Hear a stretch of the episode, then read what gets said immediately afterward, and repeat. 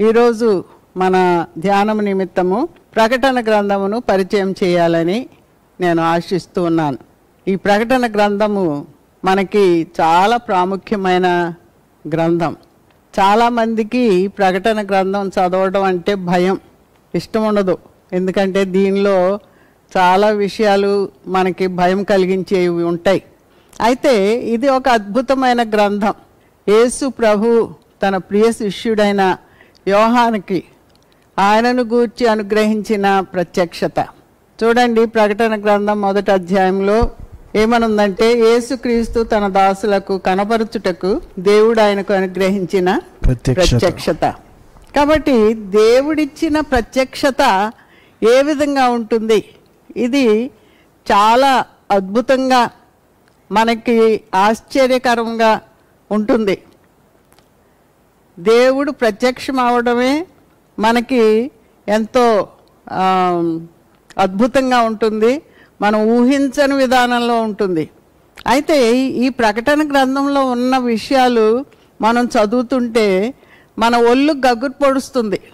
అంత ఆశ్చర్యం కలిగించి అంత అద్భుతంగా అంత మరి మనము ఆ యొక్క దేవుని ప్రత్యక్షతలో పాలు పొందాలి అని ఆశ కలిగించే విధంగా ఉంటుంది. దేవునికి స్తోత్రం.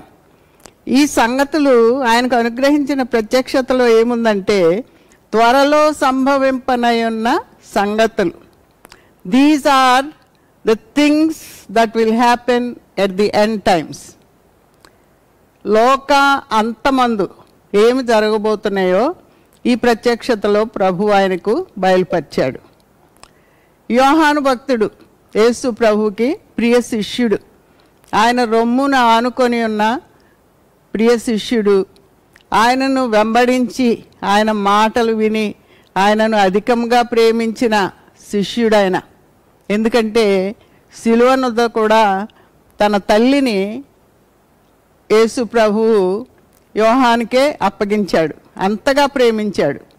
కాబట్టి ప్రియ శిష్యునికి ఈ ప్రత్యక్షత అనుగ్రహించాడనడంలో ఆశ్చర్యమేమీ లేదు. అయితే అసలు సంగతి ఏంటంటే ప్రభు కొరకు యోహాను భక్తుడు ఎన్ని శ్రమలు అనుభవించాడో ఎన్ని కష్టాలు అనుభవించాడో ఎన్ని శోధనలను జయించాడో ప్రభు చూస్తూ ఉన్నాడు కాబట్టి ఈ ప్రత్యక్షత అను అనుగ్రహించడం ద్వారా ప్రభు ఆయనకు ప్రతిఫలం ఇస్తున్నాడని నేను అనుకుంటున్నాను. దేవునికి స్తోత్రం. ఎంతో అద్భుతమైన ప్రత్యక్షత. ఏముందంటే ఇందులో త్వరలో సంభవింపనై ఉన్న సంగతులు మాత్రమే కాదు దేవుని వాక్యమును గూర్చియు యేసుక్రీస్తు సాక్ష్యమును గూర్చియు తాను చూచినంత మట్టుకు సాక్ష్యం ఇచ్చెను కాబట్టి దేవుని వాక్యం గురించి సాక్ష్యం ఇచ్చాడు యేసుక్రీస్తు సాక్ష్యమును గూర్చి అంటే ఆయన ఇచ్చే రక్షణ ఆయన చేయబోయే అద్భుతమైన కార్యాలను గురించి కూడా సాక్ష్యం ఇచ్చాడు. ఆయన చూచినంత మట్టుకు. ఆయన వెంబడించాడు కదా. ముప్పై మూడున్నర సంవత్సరాలు యేసు ప్రభు జీవించిన సమయంలో మూడున్నర సంవత్సరాలు ఆయన సేవా కార్యక్రమంలో ప్రతి మెట్టులో కూడా యోహాను భక్తుడు ఉన్నాడు. కాబట్టి చూచినంత మట్టుకు సాక్ష్యం ఇచ్చాడు.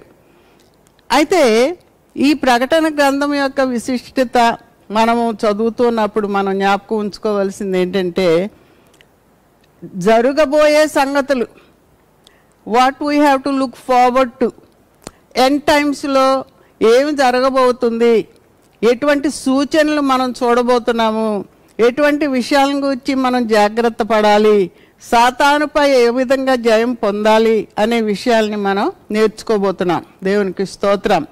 అయితే ఈ లోకాంతమందు జరిగిపోయే విషయాల గురించి ప్రకటన గ్రంథంలో ఉంది. అయితే ఆది కాండంలో ఏముంది? ప్రతి దాని ఆరంభం ఆది కాండంలో మనం చూస్తున్నాం. ఆది అందు దేవుడు భూమి ఆకాశములను సృజించాడు. సమస్తము సృష్టించాడు. ఆదిలో అన్నీ కూడా ఆది కాండంలో ఉన్నవన్నీ సమస్త సృష్టి విశ్వమంతటిని దేవుడు సృజించాడు. అయితే ఈ ఆదిలో సృజించబడిన ఈ యొక్క భూమి ఆకాశములు ప్రకటన గ్రంథంలో ఏమవుతాయంటే ఇవన్నీ గతించిపోతాయట. మనం ఊహించలేం. ఇవి ఎలా గతించిపోతాయి? ఈ భూమి ఎలాగ అంతమందుతుంది? మనము ఊహించలేని విషయాలు ఇవి. అయితే ఇంకా అద్భుతమైన విషయం ఏంటంటే క్రొత్త ఆకాశం క్రొత్త భూమి వస్తాయి. అది ఇంకా అద్భుతమైంది. ఇటువంటి అద్భుతకరమైన విషయాల్ని మనం చదువుతుంటే మన ఒళ్ళు గగురు పొడుస్తుంది. ఎంత కృపగల దేవుడు ఈ విషయాలన్నీ మనకి వివరముగా ఈ ప్రకటన గ్రంథంలో సూచించాడు. దేవునికి స్తోత్రం. అలెలుయ కాబట్టి ఈ ప్రకటన గ్రంథం మనం తప్పకుండా చదవాలి. ఎందుకంటే దీనిలో ధన్యత ఉంది ఆశీర్వాదం ఉంది. చూడండి మూడో వచనం చదువుదాం. మొదటి అధ్యాయం మూడో వచనం. సమయము సమీపించినది గనుక ఈ ప్రవచన వాక్యము చదువువాడును. వాటిని విని ఇందులో రాయబడిన సంగతులను గైకొనువారును. ధన్యులు. సమయం సమీపించింది. ఏం సమయం సమీపించింది? మనం లోకులు చెప్పుకుంటాం వింటున్నాం. చూడండి పలానాప్పుడు లోకం అంతమైపోద్ది.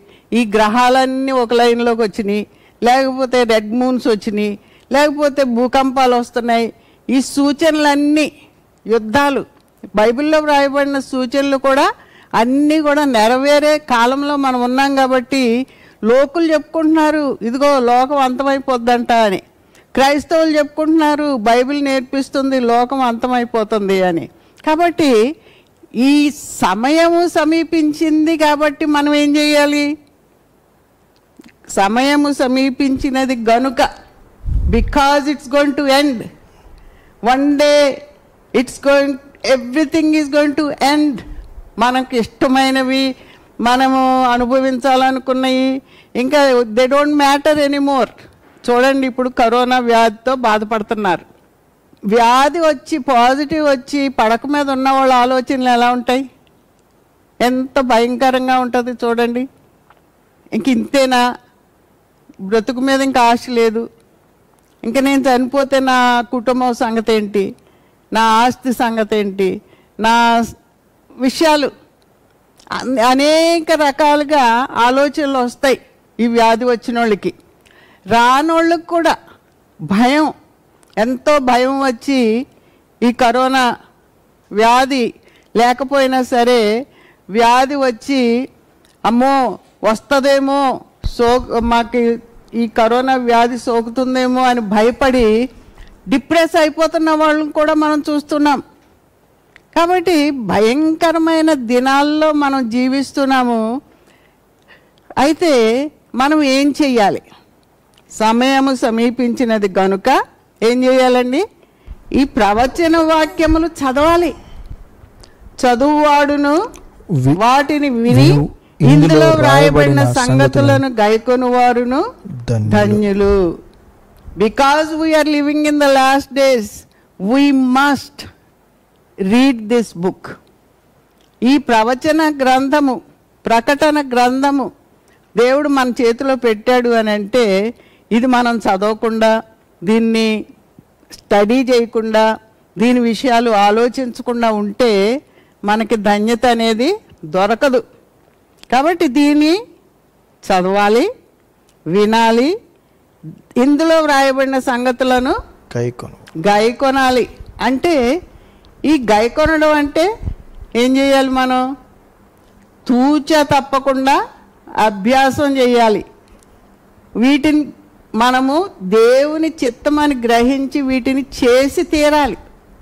చెయ్యకపోతే ఓడిపోయిన వారం అవుతాం చేస్తే జయించిన వారం అవుతాం ఆమె కాబట్టి వీటిని చదవాలి వీటిని వినాలి దీనిలో వ్రాయబడిన సంగతులను గాయకొనాలి అప్పుడే మనం ధన్యులం అవుతాం దేవునికి స్తోత్రం.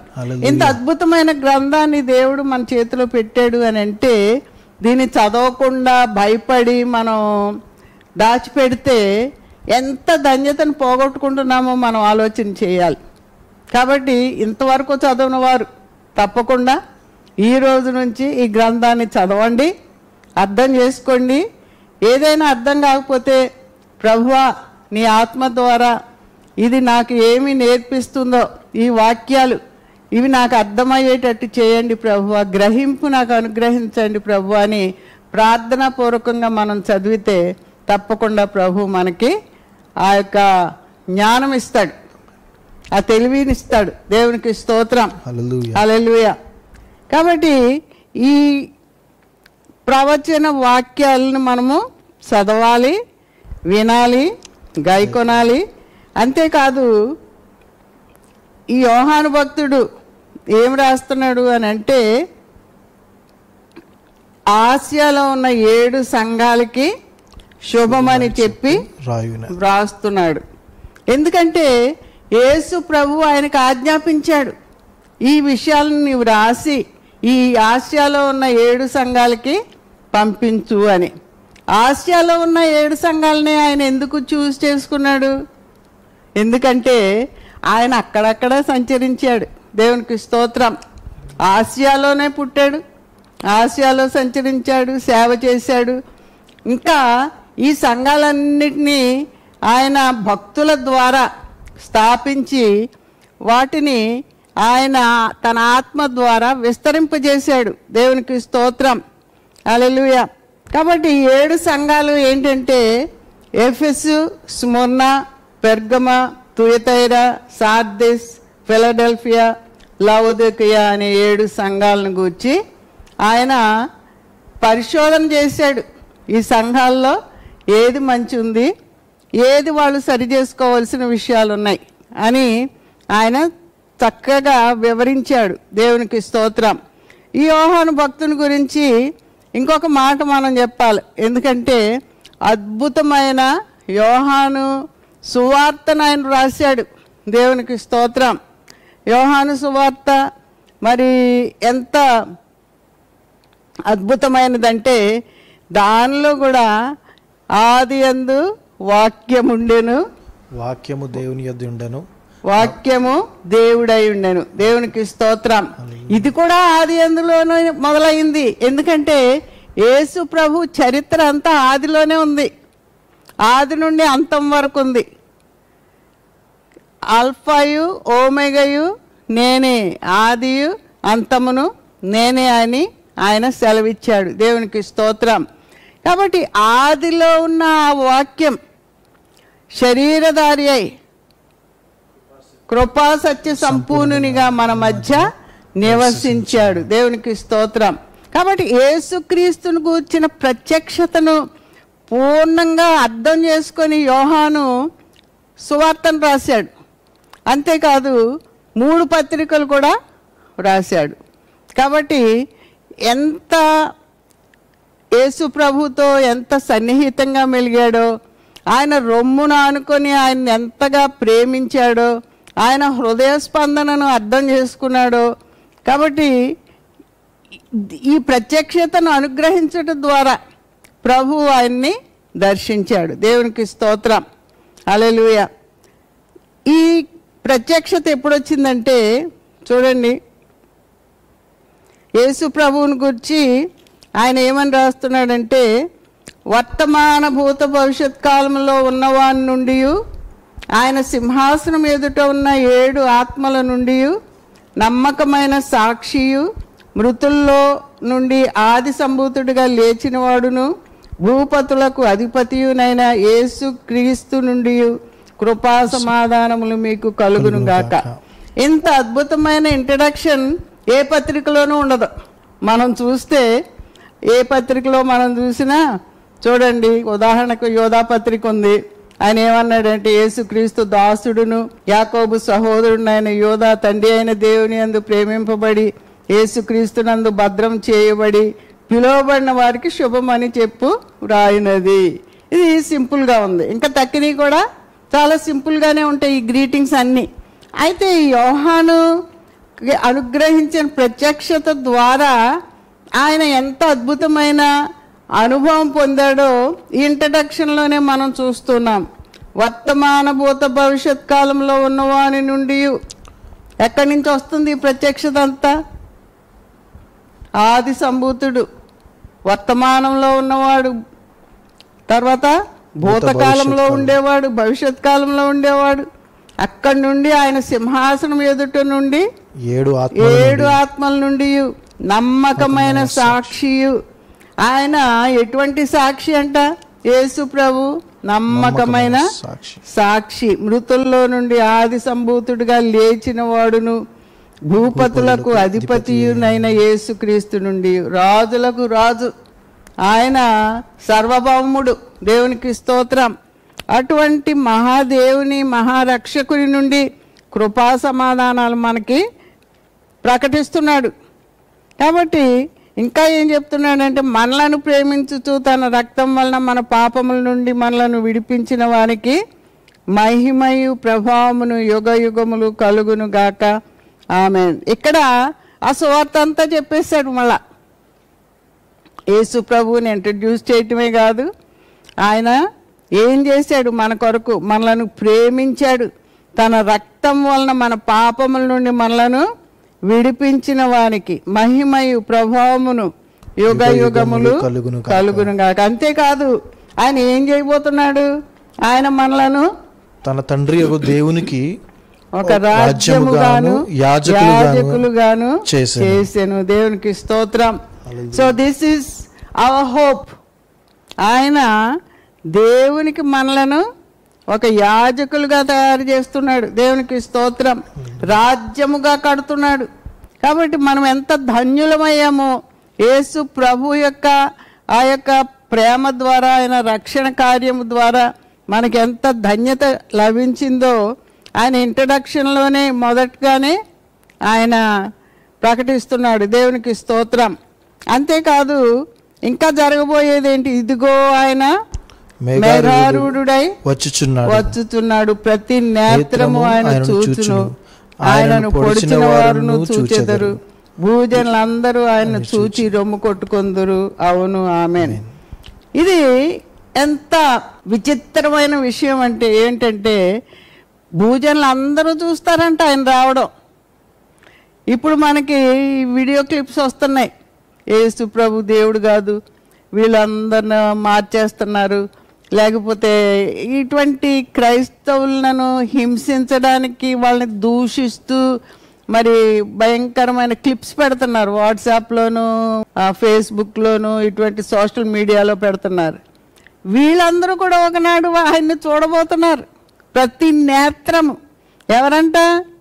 ఆయనను పొడిచిన వారును చూచెదరు. దేవునికి స్తోత్రం. కాబట్టి ఎవరైతే ఆయనను ప్రేమిస్తారో ఎవరైతే ఆయన కొరకు బుద్ధిగల కన్యకల వలె ఎదురు చూస్తారో వారు కూడా చూస్తారు వాళ్ళు కనిపెడుతున్నారు కాబట్టి వాళ్ళు ఎంతో సంతోషంతో ఆయన రిసీవ్ చేసుకుంటారు. కానీ ఆయనను పొడిచిన వారికి ఎలా ఉంటుంది? రొమ్ము కొట్టుకుంటారట. భయం ఆందోళన ఏంటి? ఈ విషయాలు ఏంటి వాళ్ళకి అర్థం కావు కదా. మనకైతే బైబిల్ నేర్పిస్తుంది ఏం జరగబోతుందో. ఇది చదివిన వారికి ఎంతో స్పష్టమవుతుంది. అయితే ఆయన పొడిచిన వారికి ఎలా ఉంటుంది? భయము ఆందోళన ఏమవుతుందో. అయితే ఈ ప్రకటన గ్రంథంలో ఎంత విచిత్రం అంటే ఎవరైతే ఆయన రాజ్యాన్ని స్వతంత్రించుకుంటారో ఎవరు స్వతంత్రించుకోరో కూడా స్పష్టంగా వ్రాయబడింది. దేవునికి స్తోత్రం. కాబట్టి ఈ తెలియని వారికి తెలియజేసే బాధ్యత మనది. వాళ్ళకి ఇష్టమైన కష్టమైన ఏదైనా మనం చెప్పి తీరాలి. మన బాధ్యత మనం నెరవేర్చుకోవాలి. ఏంటా బాధ్యత? ఎవరూ నశించకూడదు. అంతటా అందరూ మారు మనసు పొందాలనేది మన కర్తవ్యం. కాబట్టి దాన్ని మనం నెరవేర్చుకోవాలి అని అంటే ఆయన కొరకు సాక్షులుగా ఉండాలి. ఈ నశించిపోయే ఆత్మల కొరకు మనం పట్టుదలతో ప్రార్థన చేయాలి ప్రయాసపడాలి. సమయం అనక అసమయం అనక మనము సువార్తను ప్రకటించాలి. దేవునికి స్తోత్రం. హల్లెలూయా. ఇంకా ముందుకు వెళ్దాం. ఆల్ఫయు ఓమేగయు నేనే. వర్తమాన భూత భవిష్యత్ కాలంలో ఉండువాడని నేనే అని సర్వాధికారియు దేవుడు నాకు ప్రభు సెలవిస్తున్నాడు. ఇక్కడ తొమ్మిదవ వచనం నుండి చూడండి. మీ సహోదరుడను యేసును బట్టి కలుగు శ్రమలలోను రాజ్యంలోను సహనంలోను పాలువాడునైన యోహానను నేను. దేవుని వాక్యము నిమిత్తము యేసును గూర్చిన సాక్ష్యము నిమిత్తమును పద్మాసు ద్వీపమున పరవాసి నైతిని. యేసు ప్రభు నామానికి సాక్షిగా ఉండడాన్ని బట్టి అనేక శ్రమలు అనుభవించాడు యోహాన్. ఎన్నో కఠినమైన పరీక్షలు అనుభవించాడు. సలసలే కాగే నూనెలో వేయబడ్డాడు. అయినా చనిపోలేదు. అందుకని ఏం చేశారు? పద్మాసు ద్వీపానికి పంపేశారు. అక్కడ జనం ఎవరు ఉండరు. ఎవరిని మార్చడు. ఏం చచ్చిపోతాడు? ఎవరో తిండి పెట్టేవాళ్ళు ఉండరు అనుకొని అక్కడికి పంపేశారు. అయితే ఎంత అద్భుతం అంటే ప్రభు దినమందు ఆత్మవశుడై ఉన్నాడు. దేవునికి స్తోత్రం. మనమైతే ఏం చేస్తాం? నిజంగా దేవుడనే వాడు ఉన్నాడా? నేను ఆయన కొరకు పని చేస్తుంటే నన్ను ఇలాగా హింసలు పెడుతుంటే చూస్తా ఊరుకుంటున్నాడు. మన రీజనింగ్ అలా ఉంటుంది. ఎందుకంటే మనం ఓర్చుకోలేము సహించలేము. ఆ యొక్క ప్రభు ఇచ్చే శుభప్రదమైన నిరీక్షణ మనకి లేదు కాబట్టి శారీర రీతిగా మనం ఆలోచిస్తాం. అయితే ఇక్కడ యోహాను భక్తుడు ఏం చేస్తున్నాడు? ప్రభు దినమందు ఆత్మవశుడై ఉన్నాడు. దేవునికి స్తోత్రం. హల్లెలూయ. దేవుని మహాకృపను బట్టి బిషప్ అయ్య గారు నేను ఈ పద్మాస్ ద్వీపానికి వెళ్ళడానికి ప్రభు మాకు అవకాశం ఇచ్చాడు. అక్కడికి వెళ్ళినప్పుడు ఎంతో చిన్న ఐలాండ్. అయినా చాలా షిప్స్ అక్కడ పార్క్ చేసి ఉన్నాయి. విహారయాత్రలకు వచ్చారు వీటి మీద. వచ్చి అక్కడ దిగుతారు. దిగినప్పుడు ఎంత వాళ్ళు బోర్డ్స్ పెట్టి ఇది పరిశుద్ధమైన స్థలం. కాబట్టి అందరూ ఒళ్ళంతా కప్పుకొనే బట్టలే వేసుకోవాలి. ఎవరు కూడా శరీర భాగాలను బయటికి కనబడనీయకూడదు అని ఉమ్మేయకూడదు శుభ్రంగా ఉంచాలి ఇవన్నీ చాలా బోర్డ్స్ మీద రాసి పెట్టి ఉంచారు అక్కడ. యాత్రికులు వచ్చేవాళ్ళందరూ యాత్రికులే. అయితే ఈ స్థలాలన్నీ కూడా ఈ యోహాను భక్తుడు ఈ ప్రత్యక్షత పొందిన గుహ ఇవన్నీ కూడా క్యాథలిక్ వాళ్ళు ఆక్యుపై చేసుకున్నారు. దగ్గరలోనే ఒక పెద్ద మోనాస్టరీ పెట్టారు. ఎన్నో మెట్లెక్కి వెళ్ళి చూడాల్సి వచ్చింది. అయితే యోహాను భక్తుడున్న ఈ గుహ గుహలోకి మేము వెళ్ళి చూచాం. చూచినప్పుడు ఆయన ఎక్కడ పడుకున్నాడో అక్కడ ఆనవాలు ఉంది. అరిగిపోయింది కొంచెం. అయితే ప్రభు దర్శించిన సమయంలో ఒక అద్భుతమైన విషయం ఏంటంటే భూకంపం వచ్చింది అనుకుంటాను సిలువ ఆకారంలో ఆ బండ చిట్లి ఉంది. అది నేటికి కూడా నిజంగా యోహాన్ని ప్రభు దర్శించాడు అనే దానికి సూచన. అది గొప్ప సాక్ష్యం అన్నమాట. ఆ ప్రభుధనమందు ఆయన పరవశుడై ఉన్నప్పుడు ఏం చేసి ఉంటాడు అని నేను ఆలోచన చేస్తుంటే మరి పౌలు శీలలు చెరసాల్లో ఉన్నప్పుడు ఏం చేశారు? ఆయన స్తుతిస్తూ ఆరాధిస్తూ ఉన్నారు. కాబట్టి ఆత్మలో మనం ఆనందించేటప్పుడు తప్పకుండా ప్రభు యొక్క దర్శనం మనకు కలుగుతుంది. దేవునికి స్తోత్రం. మనం ఏం ఎలా చేస్తాం? ఓహో సంద ఇవాళ ప్రభు దినం కదా. కొన్ని పాటలు పెట్టుకుని విందాం. ఓ ప్రసంగం విందాం. ఆ ప్రసంగంలో అన్నీ మనకి ఎన్నో ఎన్ని ఆశీర్వాదాలు దొరుకుతాయో ఐశ్వర్యవంతులం అయిపోతాము లేకపోతే మనం ఎంత కృపను పొందుకుంటాము ఎంత జాయ్ పొందుకుంటాము ఇటువంటివన్నీ వెతుక్కుంటాం మనం. అయితే యోహాను భక్తుడు ఏం వెతుక్కున్నాడు ప్రభు దినమందు? ఆత్మను కోరుకున్నాడు. హలలుయ ఆయన ఒక్క వరమే అడిగి ఉంటాడు. ఆ వరం ఏంటి? ఆయనను ఆత్మలో సంధించాలి. ఆయన నన్ను ఆత్మలో వశపరుచుకోవాలి. ఆయన నాకు ఆత్మలో దర్శనం ఇవ్వాలి అని ఆయన హృదయపూర్వకంగా కోరుకుని ఉంటాడు. దేవునికి స్తోత్రం. ఎందుకంటే ఆయన యేసును మిక్కిలిగా ప్రేమించిన శిష్యుడు. ఆయన రొమ్మున ఆనుకుని ఉన్న శిష్యుడు. కాబట్టి ఆయన హృదయ స్పందన ఎరిగినవాడు కాబట్టి ఆ ప్రభు దినాన్ని ఏం చేస్తుండొచ్చు? ఆయనను ఆత్మలో సంధించాలి. ఆత్మ వలన బలపరచబడాలి. ఆత్మ వశుడినైపోవాలి అనేదే ఆయన హృదయాభిలాష అయి ఉండాలి దేవునికి స్తోత్రం. అలెలుయ కాబట్టి ఈ ప్రభు దినమందు ఆత్మ వశుడై ఉండగా ఏం జరిగింది? చదవండి. లెవెన్త్ వర్స్ నుండి. ఆత్మవశుడినై ఉండగా బూరధ్వని వంటి గొప్ప స్వరము. నీవు చూచుచున్నది పుస్తకంలో రాసి ఎఫెసు స్మరణ పెర్గమ తొయితెరా సార్దిస్ ఫిలదెల్ఫియా లవదోకియా అను ఏడు సంఘములకు పంపుమని చెప్పుట నా వెనుక వింటిని. ఇది వినగా నాతో మాట్లాడుచున్న సర్వ స్వరమేమిటో అని చూడ తిరిగి తిని.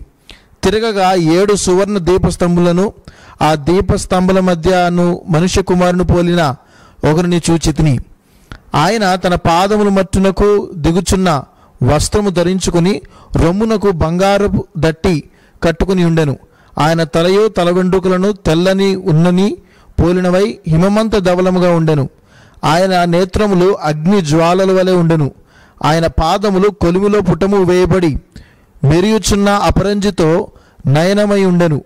ఆయన కంఠస్వరము విస్తార జల ప్రవాహములు ధ్వని వలె ఉండెను. ఆయన తన కుడి చేత ఏడు నక్షత్రములు పట్టుకొని ఉండెను. ఆయన నోటి నుండి రెండంచులు గల వాడి అయిన ఖడ్గం ఒకటి బయలు బయలు వెలుచుండెను ఆయన ముఖము మహా తేజస్సుతో ప్రకాశించుచున్న సూర్యుని వలె ఉండెను. ఇక్కడ ప్రభు దినమందు ఆత్మవశుడై ఉండగా బోరధ్వని వంటి గొప్ప స్వరము ఆయనకు వినబడింది. చూడండి నాలుగో అధ్యాయంలో కూడా ప్రకటన గ్రంథం నాలుగో అధ్యాయంలో కూడా ఈ యొక్క బోరధ్వని గురించి యేసు ప్రభు యొక్క దర్శనమును గురించి వ్రాయబడింది. చూడండి నాలుగో అధ్యాయం మొదటి వచ్చిన ఈ సంగతులు జరిగిన తర్వాత నేను చూడగా అదిగో పరలోకమందు ఒక తలుపు తెరవబడి ఉండెను. మరియు నేను మొదట వినిన స్వరము బూరధ్వని వలె నాతో మాట్లాడగా వింటిని. చాలండి. కాబట్టి ఆయన స్వరము బోరధ్వని వలె ఉందట. ఈ బోరధ్వని మనకి ఎలా ఉంటుంది? అందరికీ వినిపించేదిగా ఉంటుంది. సౌండ్ సిస్టమ్ అక్కర్లేదు.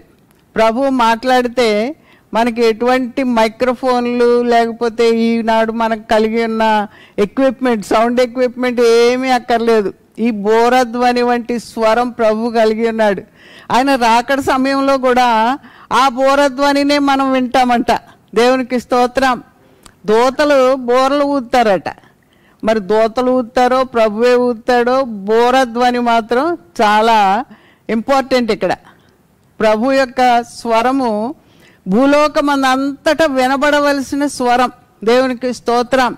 ఎందుకంటే ఆ స్వరములోనే ఆయన యొక్క శిలువ శక్తి లేకపోతే ప్రేమ పిలుపు ప్రేమ కేక భూలోక నివాసులు అందరూ వినవలసి ఉన్నది. దేవునికి స్తోత్రం. కొందరు లోబడతారు కొందరు హృదయాన్ని కఠినం చేసుకుంటారు. కానీ ప్రభు యొక్క స్వరం ఎలా ఉంటుంది? బోరధ్వని వంటి గొప్ప స్వరం. దేవునికి స్తోత్రం. హలలుయ అంతేకాదు ఈ యొక్క ప్రభు యొక్క వర్ణన మనం చదువుతూ ఉంటే ఎంతో ఆశ్చర్యంగా ఉంటుంది. నీవు చూచున్నది పుస్తకంలో వ్రాసి ఈ ఏడు సంఘాలకి పంపాలని చెప్పటం విన్నాడు. ఇది వినగా నాతో మాట్లాడుతున్న స్వరం ఏమిటో అని తి చూడ తిరిగి తిని. తిరుగగా ఏడు సువర్ణ దీప స్తంభములను ఆ దీప స్తంభముల మధ్యను మనుష్య కుమార్ని పోలిన ఒకనిని చూచి తిని ఈ ఏడు సువర్ణ దీప స్తంభాలు ఏమై ఉంటాయి? అని ఆలోచిస్తే ఈ ఏడు సంఘాలు ఏడు సంఘాలు దీపస్తంభాలుగా దేవుడు ఇక్కడ పెట్టాడు ప్రభు పెట్టాడు. ఈ చీకటి ప్రపంచంలో ఈ చీకటి లోకంలో దేవుని యొక్క ప్రభు యొక్క వెలుగును చూపించడానికి ఈ దీప స్తంభాలుగా సంఘాలని దేవుడు పెట్టాడు. దేవునికి స్తోత్రం. ప్రభు లోకమునకు నేను వెలుగునై ఉన్నానన్నాడు. అంతేకాదు మీరు లోకమునకు వెలుగై ఉన్నారు అని ప్రభు చెప్పాడు. కాబట్టి లోకానికి వెలుగు చూపించవలసిన బాధ్యత సంఘాలది. సంఘాలంటే ఫోర్ వాల్స్ విత్ రూఫ్ కాదు సంఘం అంటే. మనుషులు సభ్యులు విశ్వాసులు. ఎవరైతే యేసు ప్రభువుని అంగీకరించి రక్షణ పొంది మారు మనసు పొంది నూతన సృష్టిగా చేయబడి దేవుని కుటుంబంలో చేర్చబడతారో వారు సంఘం అంటే వారే లోకానికి వెలుగుగా ఉండవలసిన వారు దేవునికి స్తోత్రం. కాబట్టి దీప స్తంభములు ఏడు దీప స్తంభాలు ఏడు సంఘాలను గూర్చి వ్రాయబడింది. ఈ దీప స్తంభాల మధ్య ఎవరు సంచరిస్తారు? మనుష్య కుమారుని పోలిన ఒకరిని ఒకరిని చూచితని మనుష్యునిగా ఈ లోకానికి వచ్చిన ఆ దేవాది దేవుడు హల్లెలూయా ఆ రక్షకుడు దేవాది దేవుని అద్వితీయ కుమారుడు. ఆయన సంఘాన్ని ప్రేమించి సంఘం మధ్య సంచరించే ప్రభు దేవునికి స్తోత్రం. ఆయన ఆత్మ ద్వారా సంచరిస్తాడు. మనుషుల హృదయాలను బలపరుస్తాడు విశ్వాసంతో నింపుతాడు ఫలభరితులుగా చేస్తాడు. కాబట్టి ఆయన సంఘాల మధ్యను సంచరిస్తూ ఉన్నాడు. దేవునికి స్తోత్రం. ఆయన తన పాదముల మట్టుకు దిగుచున్న వస్త్రము ధరించుకొని రొమ్మునకు బంగారు దట్టి కట్టుకొని ఉండెను. మనము ఒక్కొక్కసారి క్రిస్టియన్ ఫిల్మ్స్లో చూస్తాము రోమన్ ఎంపరర్స్ లేకపోతే వీళ్ళు పొడవాంటి అంగీలు కట్టుకొని మరి నడుముకి బంగారు దట్టి కట్టుకొని అటువంటివి కూడా మనం ఈ క్రిస్టియన్ ఫిల్మ్స్లో కూడా చూస్తుంటాం. అయితే ఇది దేనికి సూచన అంటే ఈ ప్రీస్ట్లీ రోబ్స్కి సూచన. ప్రధాన యాజకుడు ఆయన ప్రధాన యాజకునిగా మన మధ్య ఉండి ఆయన మనకును దేవునికి మధ్యవర్తిత్వం జరిగించేవాడు. దేవునికి స్తోత్రం. అంత మాత్రమే కాదు ప్రీస్ట్లీ రోబ్స్ మాత్రమే కాదు కింగ్లీ రోబ్స్ అది ఆయన యొక్క స్థానాన్ని తెలియజేసేది. రాజులకు రాజుగా ఆయన వస్తూ ఉన్నాడు. ఆయన రాజ్యం ఏలడానికి వచ్చాడు. ఆయన తన రాజ్యాన్ని కట్టుతున్నాడు అనే విషయం మనకి ఆయన వస్త్రధారణ తెలియజేస్తుంది. దేవునికి స్తోత్రం. అలెలుయ ఆయన తలయు వెంట్రుకలను తెల్లని ఉన్నిని పోలినవై హిమమంత ధవళముగా ఉండెను. ఆయన తల వెంట్రుకలు చూస్తుంటే తెల్లని ఉన్నిలాగా ఉన్నాయంట. ఎంత అద్భుతంగా ఉందో. ఆ తలను చూస్తే మరి మన బైబిల్లో ఏమనుందంటే ఇంగ్లీష్లో అయితే ఏన్షియంట్ ఆఫ్ డేస్ అని ఉంది తెలుగులో అయితే మహావృద్ధుడు అని ఉంది మహావృద్ధుడు బికాజ్ హీ వాజ్ ఏజ్లెస్. ఆయనకు వయసు అంటూ లేదు. ఆయన అల్ఫాయు ఒమేగా ఆదియు అంతమునై ఉన్నాడు. కాబట్టి ఆయన వెంట్రుకలు దానికి సూచన. ఏన్షియంట్ ఆఫ్ డేస్ దేవునికి స్తోత్రం. ఆయన నేత్రములు అగ్ని జ్వాలల వలె ఉండేను. ఆయన చూపులోనే ఆ తీక్షణతను చూస్తే మనము మన హృదయ రహస్యాలన్నీ ఆయన గ్రహించేస్తున్నాడు అని మనం తలంచాలి. ఎందుకంటే తలంపు మనలో పుట్టక మునిపే ఆయన ఎరిగి ఉన్నాను అన్నాడు కదా. కాబట్టి ఆ తీక్షణమైన చూపులో ఎంత భావం ఉందో నీ సంగతి అంతా నాకు తెలుసులే అన్నట్టు ఉంటుంది నీ పుట్టక ముందు నేను ఎరుగుదును నీవు భవిష్యత్తులో ఏమవబోతున్నావో ఎరుగుదును తర్వాత నీ యొక్క గమ్యం ఏంటో నేను ఎరుగుదును అన్నట్టు మన వైపు చూస్తాడు ఆయన. కాబట్టి చాలా జాగ్రత్తగా ఉండాలి. ఆయన సన్నిధికి వచ్చినప్పుడు ఎంత భయభక్తులతో ఉండాలి? ఆయన నేత్రాలను చూస్తుంటే మనకు వణుకు పుడుతుంది. అంత అగ్ని జ్వాలల వలె ఉండే నేత్రాలు. దేవునికి స్తోత్రం. ఆయన పాదములు కొలిమిలో పుటం వేయబడి మెరుగుచున్న అపరంజితో సమానమైనట్టు ఉండెను. ఇవన్నీ కూడా దేనికి సూచన అంటే that he's going to judge the nations ఆయన ఈ యొక్క భూజనులను తీర్పు తీర్చడానికి రానై ఉన్నాడనే విషయాన్ని మనకి బైబిల్ గ్రంథం నేర్పిస్తుంది. దేవునికి స్తోత్రం. అలెలుయ ఆయన కంఠస్వరము విస్తార జల ప్రవాహముల ధ్వని వలె ఉండెను.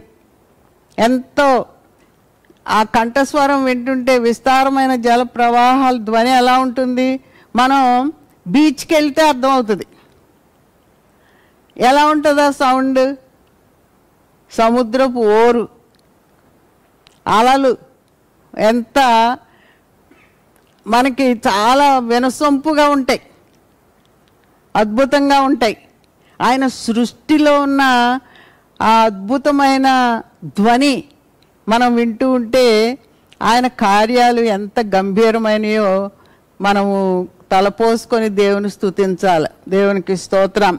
విస్తార జల ప్రవాహముల ధ్వని కొంతమంది ఏం చేస్తారంటే ఇళ్ళలో చిన్న చిన్ని వాటర్ ఫౌంటైన్స్ పెట్టుకుంటారు. ఆ నీళ్ళు పడతా ఉంటే అబ్బా ఎంత బాగుందో సూదింగ్గా ఉంది అని సంతోషపడతారు. అయితే ఆయన స్వరం వింటే ఎలా ఉండాలి మనకి? ఆయన స్వరం ఎంతో ఆదరణ కలిగించేదిగా ఎంతో సమాధానాన్ని కలిగించేదిగా ఎంతో సంతృప్తిని కలిగించేదిగా ఈ విస్తార జల ప్రవాహాల ధ్వనిలో అది దేవుని సింహాసనం నుండి ప్రవహించే జీవ జల నదిని మనకి తలపింపజేస్తుంది. దేవునికి స్తోత్రం. ఆ నదిలో సమస్తం జీవించే ఉంటాయి. It will make us alive మనల్ని జీవింపజేసే శబ్దం అది. దేవునికి స్తోత్రం. ఆయన తన కుడి చేత ఏడు నక్షత్రములు పట్టుకొని ఉండెను ఆయన నోటి నుండి రెండంచులు గల వాడి అయిన ఖడ్గం ఒకటి వెడలుచుండెను. ఈ ఏడు నక్షత్రాలు ఏమై ఉంటాయి? దేవుని ఏడాత్మలు అని వ్రాయబడింది. దేవునికి స్తోత్రం. ఈ ఏడాత్మలు కూడా దీనిలో సంపూర్ణత్వం ఉంది. ఆయన ఆత్మ ఎంత ఏడు సంఘాల్లో ఏడు దూతలు ఏడు ఆత్మలు ఈ దేవుని ఆత్మ ఒక్కొక్క సంఘంలో కదిలిస్తుంటే ఆయన వరాలు ఆయన అద్భుతాలు ఆయన ఆశ్చర్యకార్యాలు ప్రత్యక్షమవుతూ ఉంటాయి. దేవునికి స్తోత్రం. కాబట్టి ఆయన చేతిలో పట్టుకొని ఉంటాడు ఆయన ఆత్మల్ని. దేవునికి స్తోత్రం. ఆయన నోట నుండి రెండంచులు గల వాడి అయిన ఖడ్గం ఒకటి బయలు వెళ్తుంది మనందరికీ తెలుసు రెండంచల వాడి అయిన ఖడ్గం ఏంటో. ఏంటది? దేవుని వాక్యం. దేవునికి స్తోత్రం. అది సజీవమైనదై బలము గలదై వాడిగల రెండంచుల ఖడ్గము కంటేను వాడిగా ఉండి ప్రాణాత్మలను కీళ్ళను విభజించినంత మట్టుకు దూరుచు హృదయం యొక్క తలంపులను ఆలోచనలను శోధించుచున్నదని దేవుని వాక్యంలో ఉంది. హెబ్రి పత్రిక నాలుగు పన్నెండులో దేవునికి స్తోత్రం. కాబట్టి వాడి అయిన ఖడ్గం వంటి దేవుని వాక్కు దేవునికి స్తోత్రం. ఆయన నోరు విప్పితే ఆయన వాక్కు మన హృదయం యొక్క తలంపులు ఆలోచనలు అన్నీ కూడా శోధించేదిగా ఉంటుంది. దేవునికి స్తోత్రం. హల్లెలూయ. చూడండి ఎఫ్ఎస్సి పత్రిక ఆరో అధ్యాయం పదిహేడో వచనం. ఎఫ్సి పత్రిక ఆరాధ్యం పదిహేడవ వచ్చిన మరియు రక్షణయును శిరస్త్రానమును దేవుని వాక్యమును ఆత్మ ఖడ్గము ధరించుకొనుడి. దేవునికి స్తోత్రం.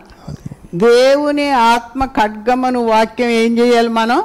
ధరించు ధరించుకోవాలి. దేవునికి స్తోత్రం. అంటే మనం హృదయంలో దాన్ని భద్రపరచుకోవాలి. ఆ వాక్యం ఎప్పుడు కూడా మన హృదయాల్లో ధ్యానిస్తూ ఉంటే మన మనస్సులో ఆయన ఆయన వెలిగిస్తూ ఉంటాడు. ఆయన యొక్క సత్యాన్ని వెలిగిస్తూ ఉంటాడు. మనం ఇతరులకు తెలియజేయడానికి. ఆయన సాక్ష్యాన్ని పెడతాడు. దేవునికి స్తోత్రం. అది ఎప్పుడు కూడా మన హృదయంలో ధరించుకోవాలి. ఇప్పుడు హెబ్రి నాలుగు పన్నెండు చదవండి.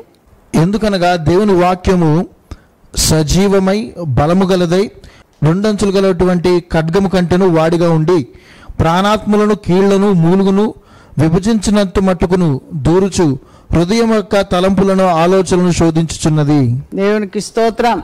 కాబట్టి ఈ సజీవమైన వాక్యం బలము గల వాక్యం వాడి అయిన రెండంచుల వాడి అయిన ఖడ్గాన్ని మనం ధరించుకుంటే ఈ ఆత్మీయ పోరాటంలో మనం జయించే వారంగా ఉంటాం. శత్రువుకు సాతాను ఎవరిని మృంగుదునా అని గర్జించు సింహం వలె మనసు చుట్టూ తిరుగుతుంది. ఎలాగైనా శోధనలో పడేద్దామని. కాబట్టి జయించే వారంగా ఉండాలి అని అంటే ఈ ఆత్మ ఖడ్గమును మనం ధరించుకొని ఉండాలి. దేవునికి స్తోత్రం.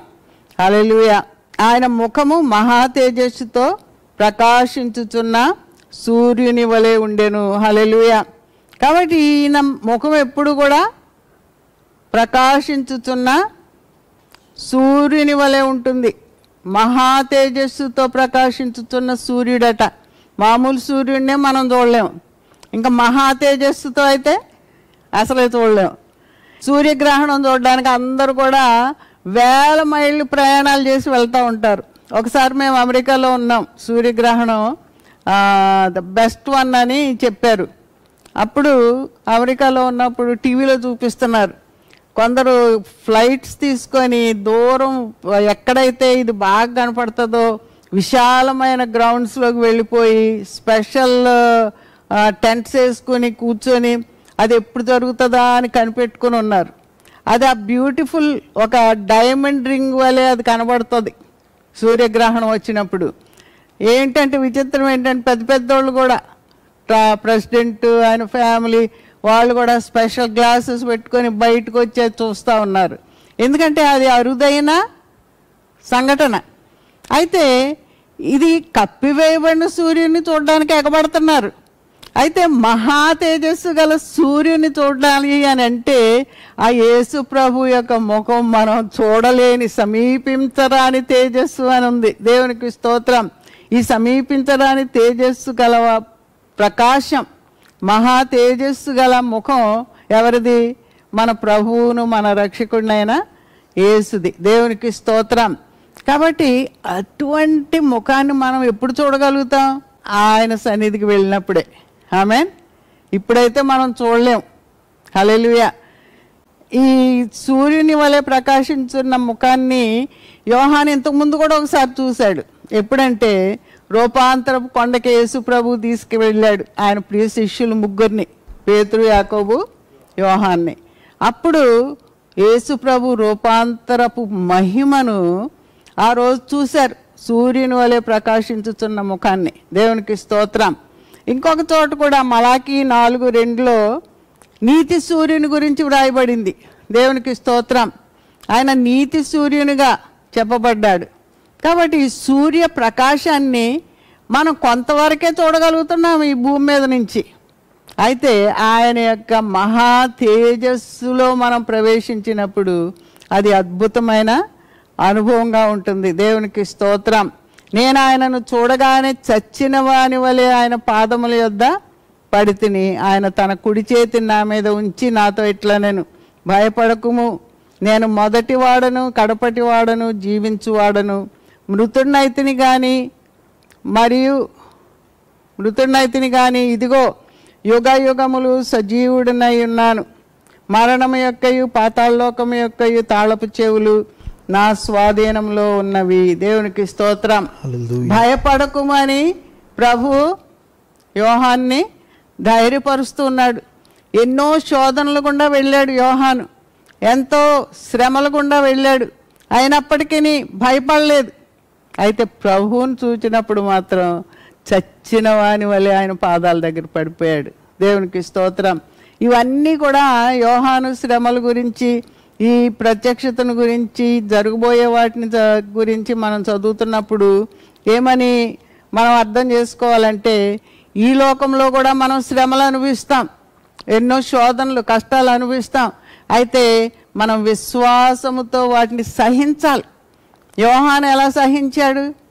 ప్రభు ఆయన్ని ఆదుకున్నాడు భయపడొద్దన్నాడు. ఆయన్ని బలపరిచాడు. ఆయనకు ప్రత్యక్షత ఇచ్చాడు.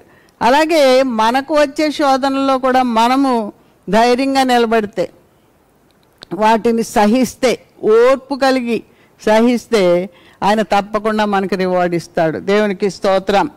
అలెలుయ ఈ భయంకరమైన శ్రమలు ఈనాడు కూడా క్రైస్తవులు అనుభవిస్తూ ఉన్నారు. ఎన్నో మనం వార్తలు చదువుతూ ఉంటాం. క్రైస్తవ సంఘాల్లో జరుగుతున్న హింసల గురించి. క్రిస్టియన్స్ని ఎలాగ హతమారుస్తున్నారో? ముఖ్యంగా ఐసిస్ వాళ్ళు క్రిస్టియన్స్ తలలు ఎలా తెగనరుగుతున్నారో కూడా చూపించారు టీవీల్లో. ఇంత భయంకరమైన హింసలు గుండా వెళ్తున్న క్రైస్తవులకు కూడా ఎంతో ఆదరణ కలుగుతుంది. దేవునికి స్తోత్రం. ఎందుకంటే ఈ పత్రికలో ఎన్నో అద్భుతమైన సత్యాలు దేవుడు వ్రాసి ఉంచాడు. దేవునికి స్తోత్రం. ప్రభువు తెలియజేశాడు అద్భుతమైన సత్యాలను తెలియజేశాడు. జరగబోయే సంగతులు ఇక జరుగునవి ఏమిటి అనేది దేవుని యొక్క దర్శనం పొందుకున్న యోహాన్ నాలుగో అధ్యాయంలో దేవుని యొక్క సింహాసనం యొక్క దర్శనం పొందుకున్నాడు. ఆయన సింహాసనం చుట్టూ ఇరవై నలుగురు పెద్దలు నాలుగు జీవులు కోట్లాది దేవదూతలు ఆయన స్తుతిస్తూ యోహానుకు ఈ దర్శనంలో కనబడ్డారు. ఐదవ అధ్యాయంలో యేసుక్రీస్తుని కూర్చిన దర్శనం ఆయన పొందాడు. వధింపబడిన గొర్రెపిల్లగా దేవుని సింహాసనం ఎదుట ఆయన నిలబడి దేవుని గొర్రెపిల్లగా నిలబడి ఆయన గ్రంథం విప్పడానికి యోగ్యుడవు నీవే అని అందరూ పాటలు పాడుతూ ఉంటే ఆయన గ్రంథాన్ని విప్పాడు. దేవునికి స్తోత్రం. అలెలుయ ఇంకా ఈ ఎన్ని అధ్యాయాల్లో ఎన్నో అద్భుతమైన విషయాలు వ్రాయబడినవి. మనం ఈ చదువుతూ ఉంటే ఎంతో ఆశ్చర్యంగా ఆశ్చర్యకరంగా ఉంటుంది భయం కలిగించేవిగా ఉంటాయి. ఎందుకంటే దీనిలో ఆరో అధ్యాయంలో ఏడు ముద్రల గురించి వ్రాయబడింది. ఆ ఏడు ముద్రలు విప్పబడుతుంటే ఎంత భయంకరమైన విషయాలు జరుగుతాయో మనం తెలుసుకుంటాం. ఎనిమిది అధ్యాయంలో ఏడు బోర్లు ఆ ఏడు బోర్లు విప్పబడినప్పుడు బోర్లు ఊదబడినప్పుడు ఎటువంటి కార్యాలు జరుగుతాయో కూడా మనం చూస్తాం. దేవునికి స్తోత్రం. ఇంకా పదిహేను అధ్యాయంలో ఏడు తెగుళ్ళతో నిండిన పాత్రలు ఏడు పాత్రలు పదిహేను పదహారు అధ్యాయాల్లో ఏడు తెగుళ్ళతో నిండిన ఏడు పాత్రలు. ఇవన్నీ కూడా చదువుతుంటే ఇంత భయంకరమైన విషయాలు జరగబోతున్నాయి కాబట్టి మనం ఎంత జాగ్రత్తగా ఉండాలి? ఎంత భయభక్తులతో దేవుని సేవించాలి? ఎంత పరిశుద్ధతతో మనం జీవించాలి? ఈ మహాశ్రమల గుండా మనం వెళ్ళకుండా ఆయన తన భక్తులకు తగ్గిస్తానన్నాడు. ఆయన వాగ్దానం ఉంది మనం ఆ శ్రమల గుండా వెళ్ళక్కర్లేదు. కాబట్టి ఇవన్నీ మనకి ప్రకటన గ్రంథంలో ఎంతో స్పష్టంగా వ్రాయబడి ఉన్నాయి. దేవునికి స్తోత్రం.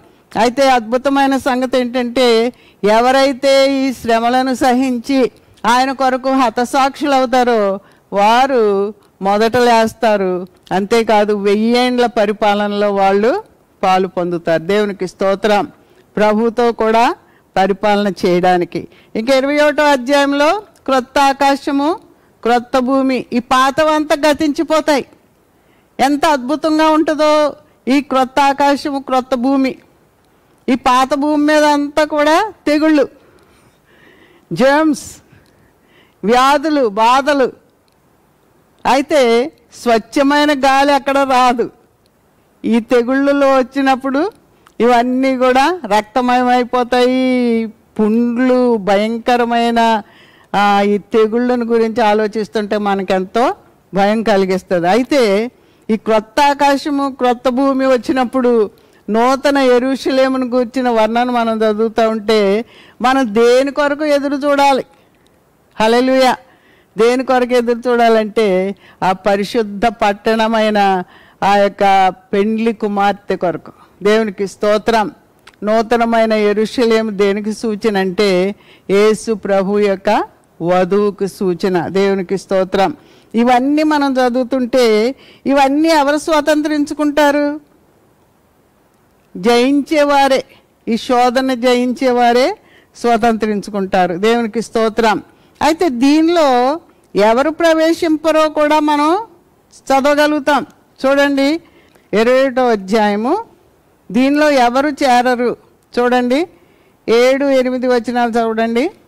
ప్రకటన గ్రంథము ఇరవై ఒకటో అధ్యాయము. ఏడు ఎనిమిది వచనాల్లో ఈ క్రొత్త ఆకాశము క్రొత్త భూమి ప్రభు కొరకు నూతనమైన ఎరుషలేం తన భర్త కొరకు అలంకరింపబడిన పెండ్లి కుమార్తెను గురించి వ్రాయబడి ఉంది.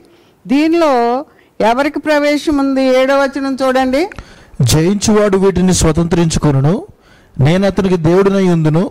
అతడు నాకు కుమారుడై ఉండును. చాలండి దేవునికి స్తోత్రం. జయించువాడు స్వతంత్రించుకుంటాడు.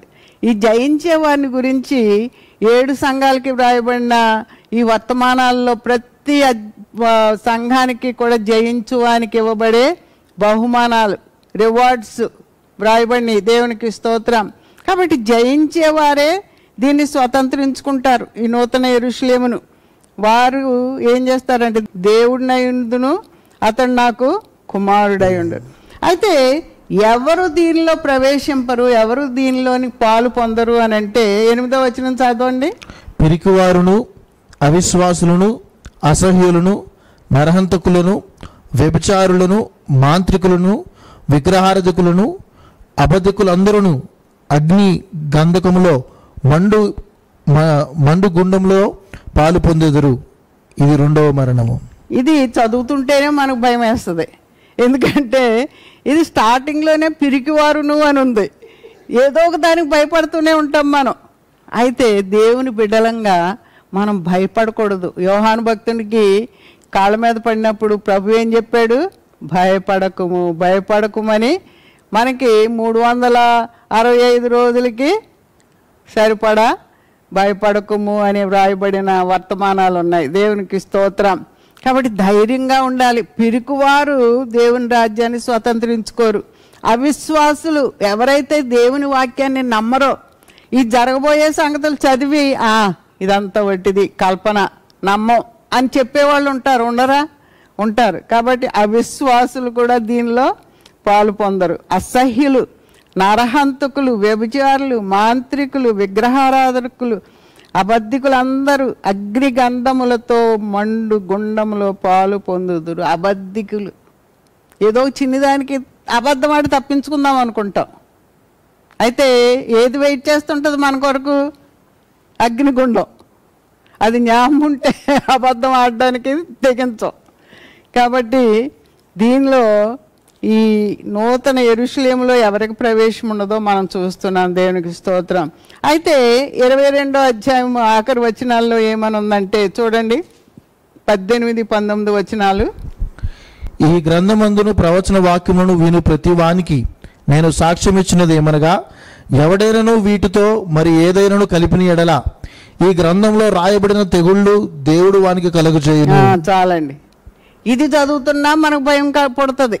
ఎందుకంటే చాలా ప్రసంగాలు వింటూ ఉంటాం. కల్పనా కథలు వింటాము మరి కల్పన బోధలు వింటాము. మరి ఏమనుంది ఇక్కడ? వీటితో మరి ఏదైనా కలిపితే ఏమొస్తుందంట? ఈ గ్రంథంలో రాయబడిన తెగులు చదువుతుంటేనే భయం వేస్తుంది అవి వస్తాయంటే ఇంకెంత భయం? కాబట్టి మనం జాగ్రత్తగా ఉండాల. సత్యవాక్యమును బోధించాల. The pure word of God always. Is the best amen hallelujah కాబట్టి ఈ పవిత్ర గ్రంథంలో వ్రాయబడినవన్నీ కూడా ఏది కూడా మనము కలపకూడదు చెడపకూడదు. చెడిపితే కలిపితే తెగుళ్ళు వస్తాయట. ఇంకా పంతొమ్మిదో వచ్చిన చదవండి. ఎవడైనను ఈ ప్రవచన గ్రంథమందున్న వాక్యంలో ఏదైనాను తీసివేసిన ఎడల దేవుడి గ్రంథంలో రాయబడిన జీవ వృక్షంలోను పరిశుద్ధ పట్టణములను వానికి పాలు లేకుండా చేయను. ముందుదేమో కలిపిన వాళ్ళకి తెగుళ్ళు.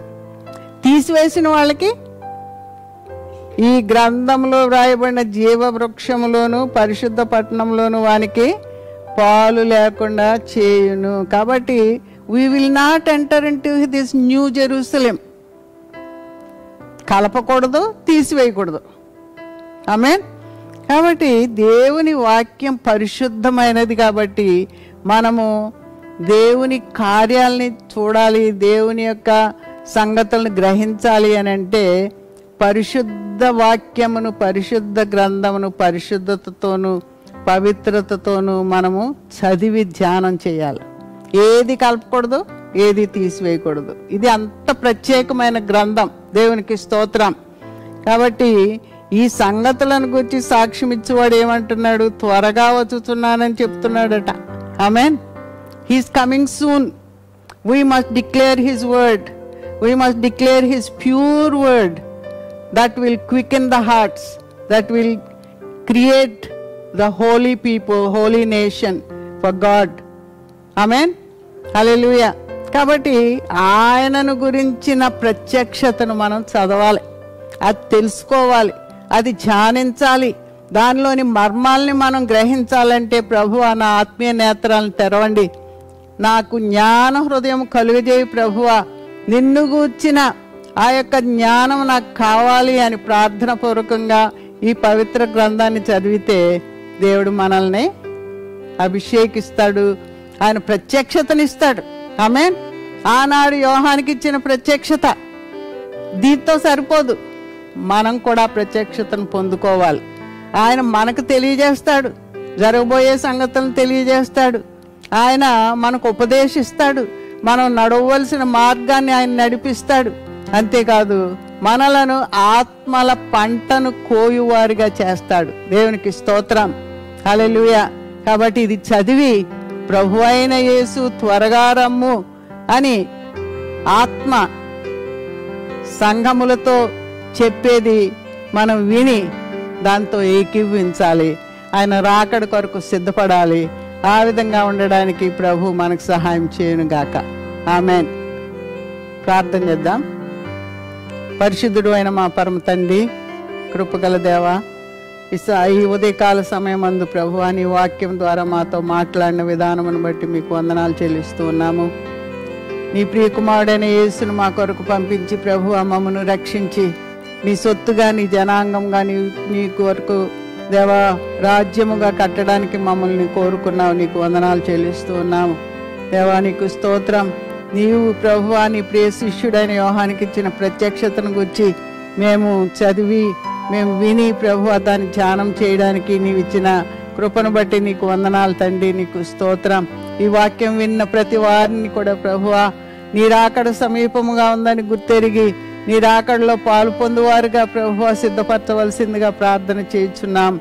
విశ్వాసం గల హృదయములు గలవారై దేవ ధైర్యముతో ప్రభువ దేవ శత్రువు యొక్క శోధనలను జయించడానికి కావలసిన ఓర్పును సహనమును దయచేయవలసిందిగా ప్రార్థన చేయుచున్నాం. యోహాన్ జీవితం నుండి మేము నేర్చుకున్న విషయాలు నీవు ఆయనకు ప్రత్యక్షపరిచిన విషయాలు జరగబోవునవి. యుగాంతమందు జరగబో కార్యములను గురించి ప్రభువా దేవా నీవు మాకు నేర్పించావు ప్రభువా. నీ రాకడ కొరకు మమ్మల్ని సిద్ధపరచండి. దేవా ప్రతిదినము మమ్మల్ని అంటుకొను. సులువుగా చిక్కులు పెట్టి పాపములను ప్రభువా క్షమించి నీ రక్తంతో కడిగి శుద్ధీకరించి పవిత్రులుగా చేయవలసిందిగా ప్రార్థన చేస్తున్నాం దేవా ముడత మచ్చ కళంకము లేని దేవా పరిశుద్ధులుగా మేము ఎత్తబడ్డానికి మమ్మల్ని సిద్ధపరచవలసిందని వాక్యం వింటున్న ప్రతి వారు కూడా ప్రభు అని రాకడలో ఎత్తబడేవారుగా చేయవలసిందని ఈ నూతన ఎరుషులేమును స్వతంత్రించుకునేవారుగా చేయవలసిందని ప్రతి వారి అక్కర్లు తీర్చి ప్రభువా ఈ యొక్క భయంకరమైన పరిస్థితుల్లో దేవా వారికి సమాధానము సంతోషము సంతృప్తి కలిగించి ప్రతి అవసరత మీరు తీర్చవలసిందని ప్రతి రోగము నుండి ప్రతి తెగుళ్ళ నుండి కాపాడవలసిందని నీ రక్తం ప్రోక్షించవలసిందని ప్రార్థన చేయుచున్నాం. నీరాకడ పర్యంతము మేము నమ్మకమైన సాక్షులుగా ఉండనట్లు నీ కృపా సహాయం దయచేయవలసిందని ఏసు ప్రభు దివ్యనామను వేడుకొంచున్నాము తండ్రి. ఆమెన్.